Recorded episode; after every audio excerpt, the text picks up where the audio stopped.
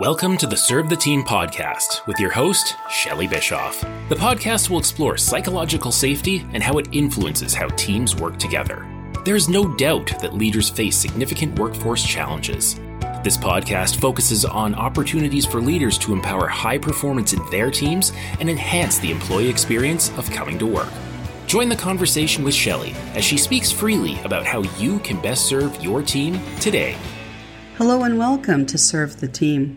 I want to speak with you today about humble inquiry and its place and value in the creation of psychological safety in teams. We live in a culture of telling and accomplishing tasks. Everything is about task performance.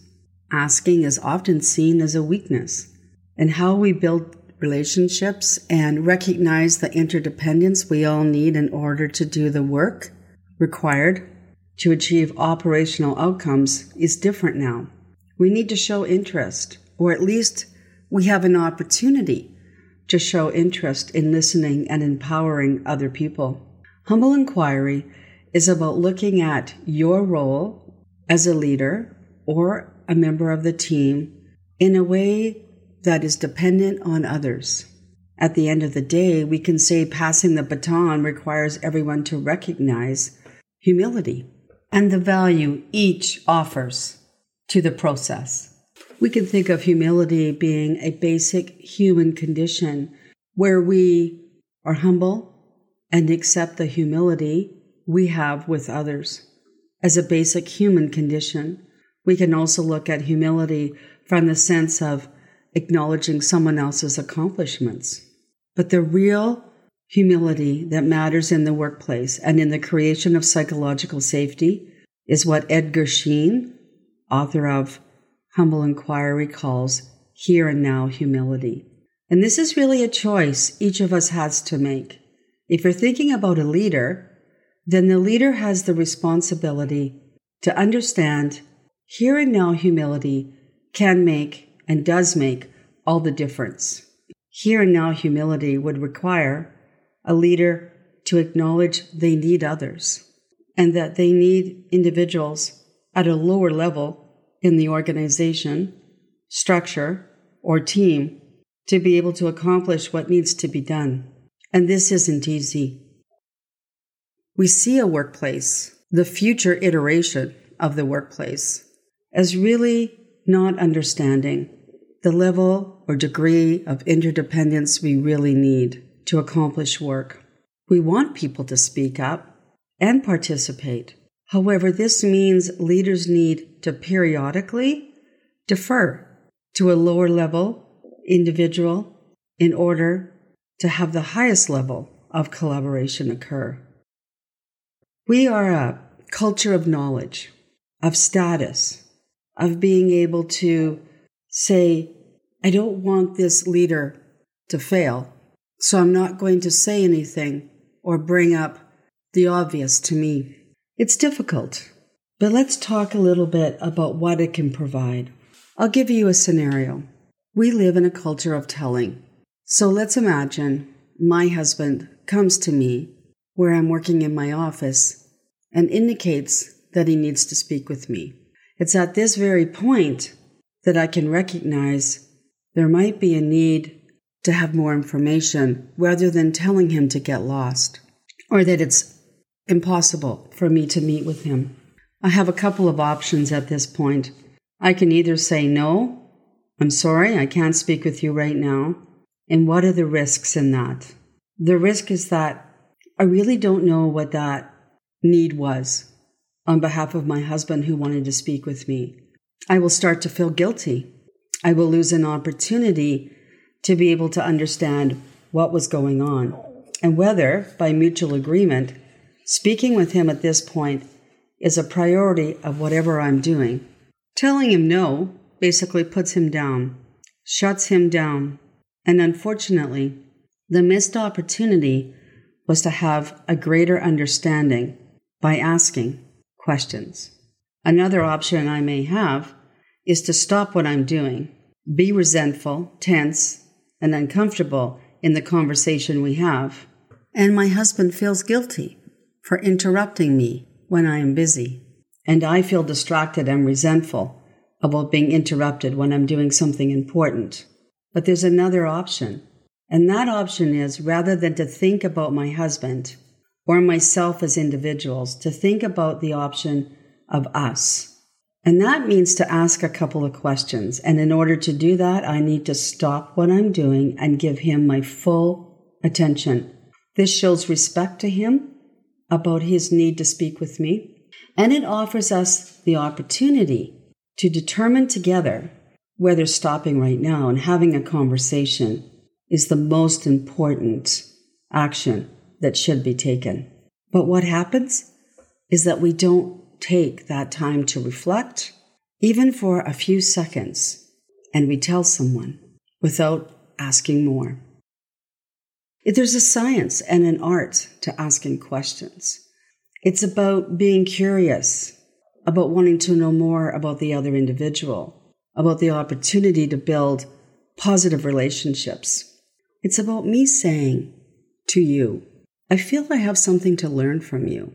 And right now, I'm going to stop and be temporarily dependent on you.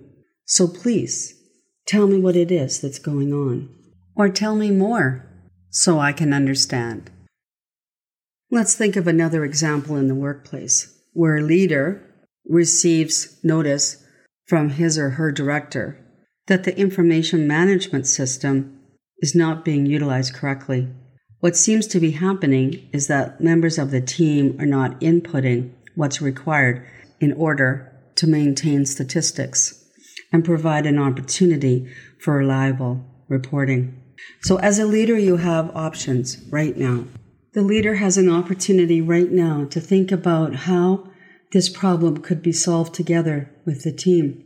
And rather than asking open ended questions, we often sit down with individuals and tell them what is wrong, what they haven't done correct, and the need for them to do it differently.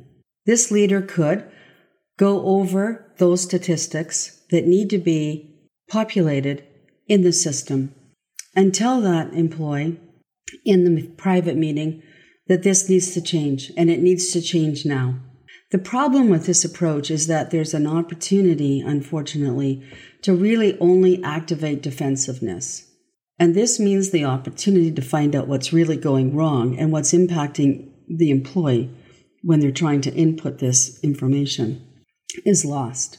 The leader could also locate and selectively identify all the statistics that have not been populated into the system and go directly to only those employees where the problem arises.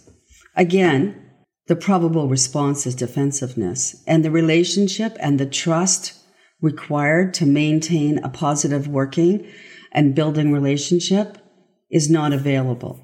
But there's a third option, and that option is humble inquiry.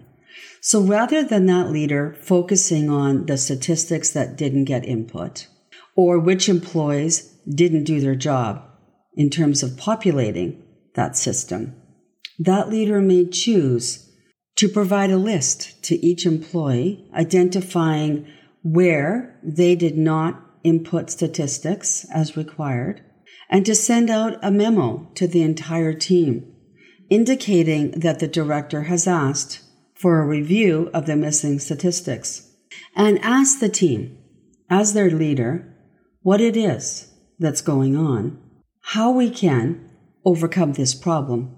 And this in the highest level of psychological safety requires you as the leader to be dependent on them for the information that they have available to help you understand what was really going on. This demonstrates trust from the leader to the employees. It not only requires the leader to be thoughtful about what they have to provide, but it demonstrates that there is an attitude reflected in the behavior of the leader for people to feel enough trust to be open. And in this way, in this scenario, where the system is not getting the information it needs, the leader shows through humble inquiry the need for their help. In essence, the leader doesn't need to tell them what to do. The leader only needs to accept the dependency of the here and now humble inquiry that is offered to the employees in order for them to assist the leader. What about situations where we, in a leadership role, make decisions on behalf of another employee because we feel it is best for the employee? So let's think about a scenario where that may happen. A leader is determining whether someone is capable of taking on a larger leadership role, however, knows that the employee or candidate is currently dealing with lots of family stuff. And maybe it wouldn't be in the employee's best interests to even offer him or her the opportunity of promotion. What happens when we make decisions on behalf of someone else? It reflects a level of disrespect. We really haven't been able to sit down with this employee and through humble inquiry find out more about how he may be feeling about taking on a larger leadership role. We really, at the heart of it all, want to be able to provide a process where we don't control the content of a conversation so much as we offer a process of having an understanding of how, of how another individual feels. We often jump into answering individuals with information the other person didn't even want or need to know. We assume sometimes the questions that people are asking. However, the discovery used in the practice of humble inquiry gives a level of motivation to show curiosity and the act of clarifying what is happening through an open conversation about the problem and how you can mutually, with that individual, solve it. Let's think about accessing our vulnerability. I know I've spoken about this on previous podcast episodes. We really need to lean in as leaders to the ability to know we don't know everything. And rather than telling individuals what we think they need to know or what they should do or give them direction. It's really about being more personal with individuals and creating a comfortable setting where the questions become more important to establishing the relationship, not the actual topic of the conversation. The behavior that shows curiosity, genuine interest, and respect enhances the quality of the conversation and that's where the highest level of open communication and collaboration can actually occur. Think about when you've been working under the leadership of an individual and how you felt about the level of trust you had in working with that individual, including speaking up, being curious, asking questions, or disagreeing. Now, I want you to also think about a leader that you've worked with who you do not feel was orientated to supporting you, building a level of trust, and helping you ask questions, be curious, and offer new ideas. Think about the questions that cause you to speak up. Feel trust is present. And alternatively, think about the questions that shut you down that give you a sense that it's not okay to speak up. Humble inquiry is about maximizing the curiosity. And when we do that, we minimize the opportunity for perceptions and biases to actually impact what we think is happening. Another way to say it is think about accessing your level of ignorance or complete lack of knowledge about what's going on.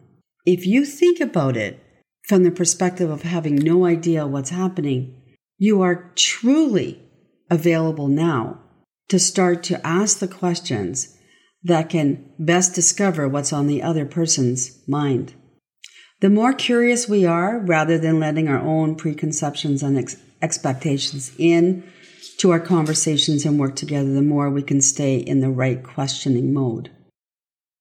Remember that we are asking questions rather than telling someone what to do, how to feel, what to think, and what information you think they want.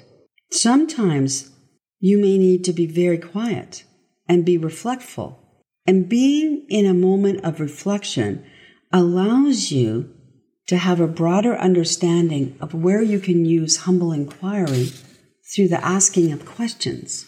There's a recognition of the degree to which we are all interdependent with each other on teams. It's truly about sharing goals, sharing an understanding of each other's work, and that's based on shared respect. So, if you're a leader, there's an opportunity for you to assess right now what is the level of interdependence that is going on between you and your team and within your team and your, from your team to yourself. What about the willingness to communicate openly across all boundaries of hierarchy and rank? Is this possible? Absolutely, it's possible. And actually, in the current climate of our workplaces, it's required in order for us to really build and achieve what can really occur. And that's what we're missing is the opportunity to actually collaborate at the highest level. It's about building trust. And those trusting relationships will equate to more open communication, slowing down and having those conversations with others. Think about your team today. Think about asking them this question. Think about asking them this question. If I'm about to make a mistake, will you tell me? Would you not tell me? How they respond or not respond will give you a very good sense of whether there is a state of psychological safety in the room in order for everyone to be able to communicate openly. And what happens if that clearly indicates that there is a lack of psychological safety, which equates to trust? then the leader needs to understand okay, if that's not the case, what is it that I can offer in terms of help to understand how you can have a greater level of trust and comfort questioning me or stopping me before I make a mistake? It's about finding common ground rather than telling people what it is you think has to occur, or telling them what you think they want to hear. Think about the behaviors that allow trust to occur. Are you exhibiting those behaviors? Are you demonstrating those behaviors? And do you see those behaviors manifest in your team members? Think about the learning zone. If you're thinking about how to understand what would happen in a real situation, when it comes to speaking up when absolutely necessary in order to prevent something from occurring or to ensure that it is done in a way that's more advantageous for the outcome. Then think about a real situation and how you can build consensus as a team now to know exactly what would happen if you were a leader and you needed them, your team members, to trust you enough to openly communicate, take a risk, and let you know what was happening before it happened. This means you have to access your vulnerability and your ignorance of knowing the right answer and being the one in charge. It requires you to provide that scenario to your team of what would you do in a real scenario and let them be the voice that helps you understand why the interdependence you need to have with them is so important. We should never defer to telling people what to do for many reasons. However, in the workplace, we know that telling people what to do misses the opportunity of creating the psychological safety, the trust, the curiosity, the interdependence required to work at the highest capacity available to the team. In summary, we need to move away from telling, from feeling that speaking up is not appropriate, in hierarchy and rank orientated relationships. We can consider the art and the attitude of humble inquiry, which means we want to know others better. We want to have a deeper connection and relationship with them. We want to build trust and the degree of interdependence between everyone who needs to work together. Humble inquiry is not an exact practice and will be based on a leader's experience, comfort, and perception of how open they can be with their team. Accessing vulnerability and ignorance invites the team to give you the gift of your dependence on them. I hope you have found this information of value, and as always, I close by asking this question How are you serving your team today? We hope you've enjoyed today's episode. Shelley invites you to send your feedback, thoughts, and ideas to Shelley at servetheteam.ca. Follow Serve the Team on social media or check out servetheteam.ca where additional articles and information is available. Specific references made in the podcast can be located in the episode show notes.